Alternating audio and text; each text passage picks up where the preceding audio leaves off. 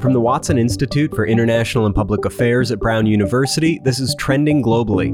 I'm Dan Richards. In 2007, Watson professor John Eason, who was at that time getting his PhD in sociology, moved with his family from Chicago to Forrest City, Arkansas.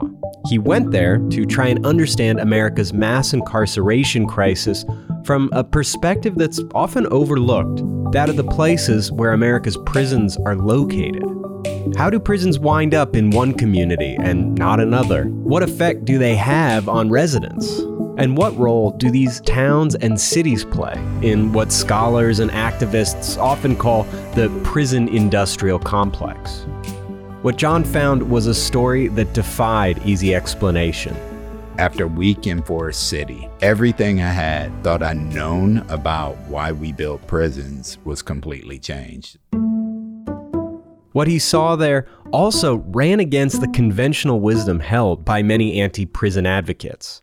His book, Big House on the Prairie Rise of the Rural Ghetto and Prison Proliferation, peels back the layers of Forrest City's politics, history, and culture and provides a nuanced picture of the effect that this prison has on residents of Forrest City. In doing so, John disrupts some of the notions many of us have about the relationship between race, class, and mass incarceration in America. Whether you see prisons as a necessary part of society, or an institution in need of complete abolition, or something else entirely, John's work provides valuable context for envisioning a more humane and just way forward for America's carceral system.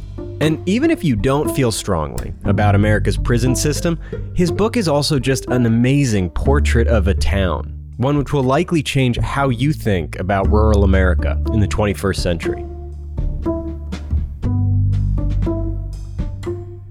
Before studying prisons, John worked as a community organizer on Chicago's South Side, which at that time, in the 90s and early 2000s, was a center of violent and drug related crime but it was his experience there that ultimately set him on the path to Arkansas. So we started there. In his role as a community organizer, John often worked with churches to connect with residents on the South Side and help give those residents tools to articulate and advocate for their needs. As a community organizer, my job was to agitate them show them the difference between the world they say they'd like to see, and then talk to them about the world as it is and trying to move them to get to the point where they can make the world as it should be. And at that time, in that neighborhood, there was one clear priority among residents.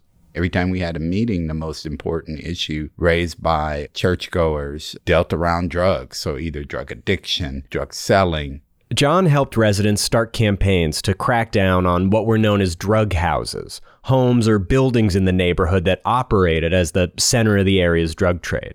As John put it, the work was often grueling and upsetting, but also often really inspiring when you have a five foot one, 65 year old retired school teacher standing up next to a six foot five police commander and demanding that he do something within one month, right? In front of 200 people, he has to answer yes or no. Are you going to close the three drug houses we have, we've identified within the next month? Yes or no. If he says no, he's disappointing people. If he says yes, he's being polarized in this moment. But if he says yes, he can win and he can have more trust built with the community. And that's what community organizing is really about. Um, trying to take control over your neighborhood, your surroundings, your city, your country. That's what the principles of community organizing are about.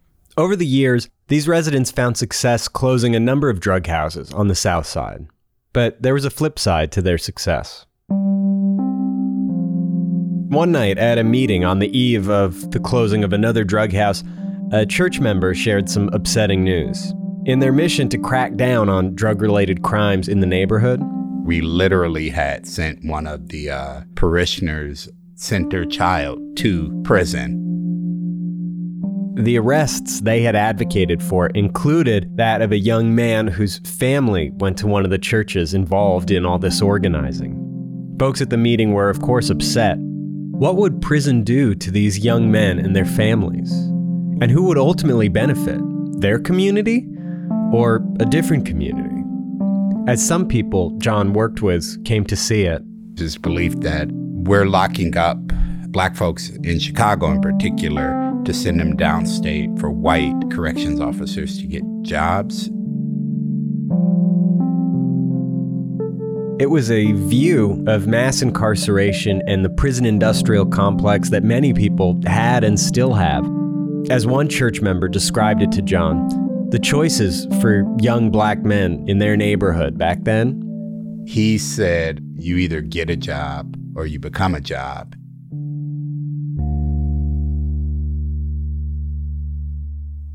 After years of working 60 and 70 hours a week organizing, John ended up going back to school for a master's in public policy. He planned to then go back into organizing or maybe into government. But the seemingly unsolvable issue he had faced as an organizer about how to reduce violence in a community without perpetuating a racist prison system stuck with him. And one day, while in school, I remember it like it's yesterday. Had ran an analysis looking at where prisons were being built. John assumed he knew the answer that prisons were being built in rural white communities, and that racist policies don't just disproportionately imprison black men, they disproportionately employ and benefit white men.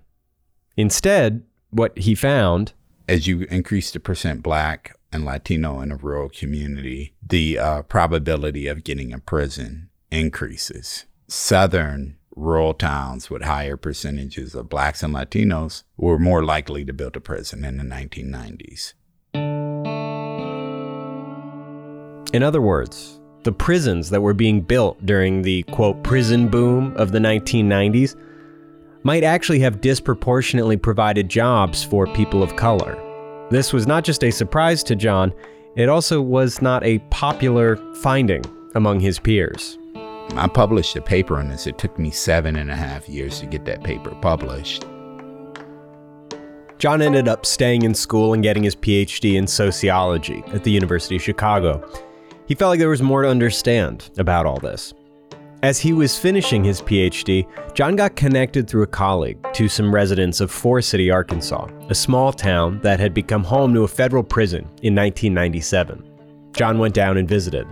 After a week in Forrest City, it may have been three days. Everything I had thought I'd known about why we built prisons was completely changed. There were black folks there that wanted the prison. I interviewed the sitting mayor at the time, who was a city council member and president of the NAACP, when they were deciding if they were going to get to prison. And he told me This is the head of the NAACP local chapter. He told me he wanted to prison, which goes against everything the NAACP stands for. Black people living in Forrest City, Arkansas wanted the prison, right? And they had enough agency to potentially stop it. Instead, they used their agency to advocate for the prison. It became clear that John, along with many other scholars and activists, we're missing something crucial about how the prison industrial complex works in America. So, with his wife and two young children, he moved to Forrest City, Arkansas in 2007. Forrest City is on the eastern edge of Arkansas, almost near Tennessee, about 30 miles from the Mississippi River. Its two most notable residents really tell you a lot about the town. One, Forrest City gave us Al Green, the other most famous resident? The town is named after Nathan Bedford Forrest, founder of the KKK. Not a nice man. In 2007, the year John moved there, the town had a population of about 15,000 people. It was 60% black and 35% white and about 8% Hispanic. And as John puts it, it was really two towns under one name. The richer white folks live up in the hills, the hills, which were on the east side of the town, and the west side, meanwhile, was significantly poorer and was where the majority of the town's black residents live. It was known as the Bottoms. John describes the Bottoms as it's a rural ghetto. disinvested, predominantly black, highly segregated neighborhood with a lot of poverty. Uh, also, um, public housing is a way of concentrating poverty and creating residential segregation. In terms of disinvestment, poverty, and crime, this neighborhood wasn't all that dissimilar from where John had worked back in Chicago. Deindustrialization, globalization, and austerity had destroyed the town's economy in the second half of the 20th century. The lack of employment options for lower income residents, combined with the town's location along Interstate 40, made it a hub for interstate drug trafficking, which led to more crime and to more disinvestment and fewer options. And like in so many cities that suffer these types of issues, the burden fell disproportionately on communities of color. In Forrest City, for example, the challenges that Forrest City faces is the control that the white elite have in their racist practices that sort of cripple the town from disinvesting in education, you know, public school education, starting a segregated high school so, about that segregated high school. White residents who could afford it often sent their kids to a private Catholic school in town. It, of course, wasn't officially segregated, but it was essentially segregated. And in case there was any question as to the intent of this school, its name helped send the message Robert E. Lee Academy. Housing in Forrest City was also defined by racist policies and sentiments. As John described, though, this was hardly uncommon in small rural towns like Forrest City. There's typically in a town of 14, 15,000 like this, there's typically 10 to 12 families that control half the wealth and they decide who gets to come in town and who where they get to invest and how they get to invest. John is black, and while he was looking for an apartment to move to, he realized that a small group of white landlords they controlled my entrance into the town. John heard stories during his research of a literal list that landlords kept of properties that they did not want rented to black people. And I couldn't even move my family into the town because of their racist practices of not allowing black folks to rent in white neighborhoods. Finally, John was vouched for by local leaders in the town and got an apartment.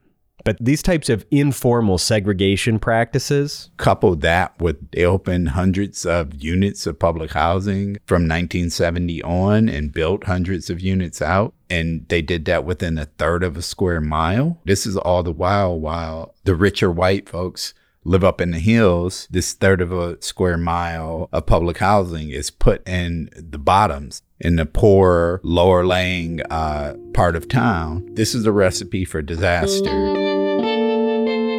And as John sees it, residents of quote rural ghettos in many ways have it even worse than people in marginalized communities in big cities talk about the isolation of people who live in urban ghettos. They can get on a bus and go to Starbucks and get a job as a barista and get health care. At least theoretically. In Forrest City, not so much. There's no Starbucks in the rural South, they just don't exist. Despite all this, John, of course, came to feel a real affection for Forrest City. I don't want people to think that uh, I'm disparaging this town there are people there that love this town. There are people who went away, were educated, came back, and were trying to work to make this town the best that they thought it could be. There are great people there. They have big hearts. Even though they have challenges with their educational system, they'll manage to send people to universities. While I was at University of Chicago, there were undergrads that had come from Forrest City High School. They're also a very proud place. They're big into sports, Friday night lights, Friday night football, all of those things. So I don't want people to think, oh, it's a just terrible, depressed place. At the same time, there are serious challenges there. Challenges that for decades, no one had been able to find a way out of for this town. It was in this context that in December 1989, the director of the Chamber of Commerce in Forrest City got a phone call from the governor, as it were. Bill Clinton calls him and uh, he thinks it's a friend. prank calling him. It was not a prank. It was Governor Bill Clinton. His administration was looking to build a prison in the state, and they were thinking of siting it in Forrest City. They were thinking maybe a private prison. But a small group of influential people in the town who were involved in the decision Chamber of Commerce members, the mayor, local judges they passed on that idea. They don't think private prisons are going to bring enough revenue in. So they balk at that idea. But they keep thinking about prison, having a clear vision of, okay, how do we get the best type of prison given our limited options? Now, all of this, depending on your view on the subject, can sound like the most sinister version of the prison industrial complex. There was basically four old white dudes, right, in a back room. So this really sounds nefarious. But from there, he found the story took a turn. These backroom brainstorms and dealings ended up leading to a proposal for a federal prison in Forrest City. Town leaders held a public meeting to gauge residents' reactions. 300 people for this public hearing to voice their opinions and concerns about whether or not they wanted to prison. This group of old white dudes, they did not know what to expect. And they certainly didn't see what was coming. They described it as a revival, like a church revival. This is a town where black and white people are highly segregated. There's this contentious relationship between black and white folks in this town. They all wanted to prison. There were a couple of voices. Both of them were more um, left leaning and brought up the fact that black folks are disproportionately incarcerated, and black people shut them down because they said this will do good for our community. So the four white guys were shocked. Everybody was shocked. Why did so many people, both black and white, feel so enthusiastically positive about a prison coming to their town? Here's what John found. So, step back. A prison, as an addition to your community, has a lot going against it. In the parlance of urban planners and activists, a prison it's known as a locally undesirable land use. Architecturally, they're hideous in addition to everything that happens inside of them. This isn't my opinion, this is general knowledge. They're the type of project that would often provoke resident backlash, something people might call NIMBY or NIMBYism today, stands for not in my backyard. But for somewhere like Forrest City, most of these places that are getting prisons, their backyard is pretty awful. Crime, disinvestment, failing infrastructure. This was the backyard that many residents in Forrest City lived with. And it's these types of towns, ones with struggling backyards already, that often welcome locally undesirable land uses. To residents of Forrest City, a prison might be, to use a phrase from John's book, the best worst option for Forrest City. Here's what he means. So, if you look at the universe of locally undesirable land uses, which could be anything eh, depending on what neighborhood you're in, from a church to a stadium to a liquor store, those can all be locally undesirable land uses. Think about all the various forms of environmental harm from toxic waste facilities. I'm thinking of Pittsburgh Paint and Glass. You go down to Cancer Alley in Louisiana, incinerators, there's a lot of hazardous stuff being produced across the US and hazardous waste materials being dumped in communities. Getting a federal prison is pretty good compared to the universe of what your development options are. As one black resident summed it up to John, hey, a prison beats the hell out of a paper mill.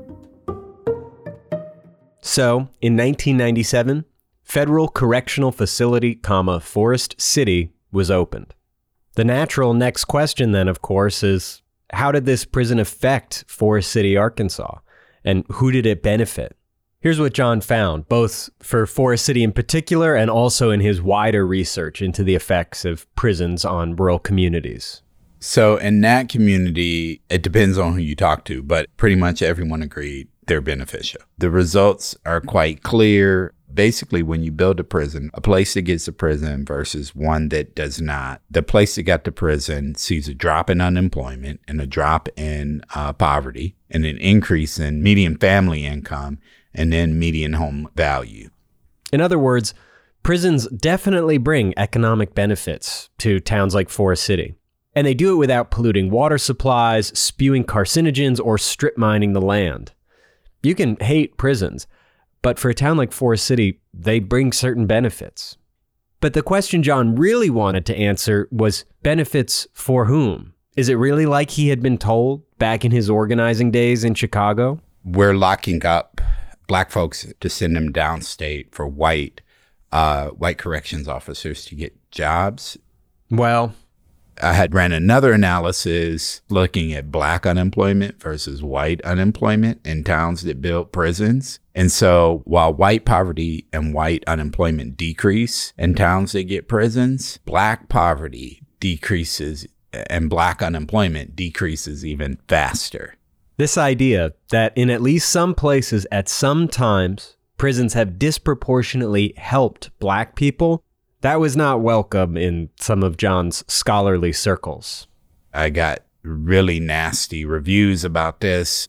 And to be clear, many activists and scholars, including many who would call themselves prison abolitionists, acknowledge this reality. But back when John was living in Forrest City, this understanding was far less popular, and it still irks some people. It's even led to suspicion about John's motivations as a scholar. But John's quick to explain, as I get the sense he has had to before. I'm not taking money from like the Corrections Corporation of America. I'm not part of the American Correctional Association, right? I'm not advocating for uh, more jobs for corrections officers. Don't get it twisted. I am not an advocate for prisons. It sounds like I'm advocating to build prisons. It's a way to help with black poverty and black unemployment. But that is not what I'm saying at all. I'm saying if you want to understand how to loosen the grip the prison has on rural communities of color, we need to come to terms with this. Which doesn't mean we're doomed to entrench towns like Forrest City in poverty if we want to reduce our prison population. It can feel like a lose lose, but as John sees it, there are, of course, other options. If you want to end prisons, if you want to abolish them, we have to responsibly decarcerate. So we have to invest in rural communities of color, right? So if it's the Green New Deal, if you want to go that route, is there some hybrid tech and green industry that could form in a rural community of color? How do we prepare those communities to attract new forms of development? If you do that, you can get local officials possibly to let go of their prison.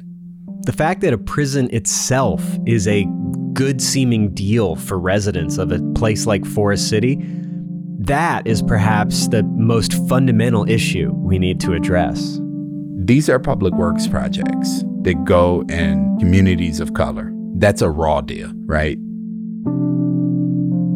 That is incredible to think that it's disproportionately gone into black communities and that black people disproportionately work for the prison system. That is a raw deal.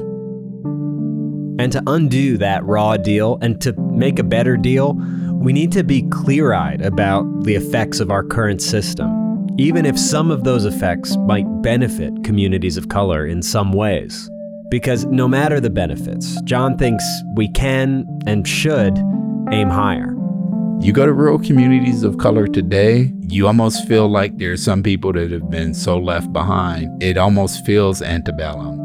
So when we give people really bad options, we should not expect good things we need to rethink how we're going to build out communities where you can have liberation, actual liberation, not just economic, but political and social liberation in rural communities of color.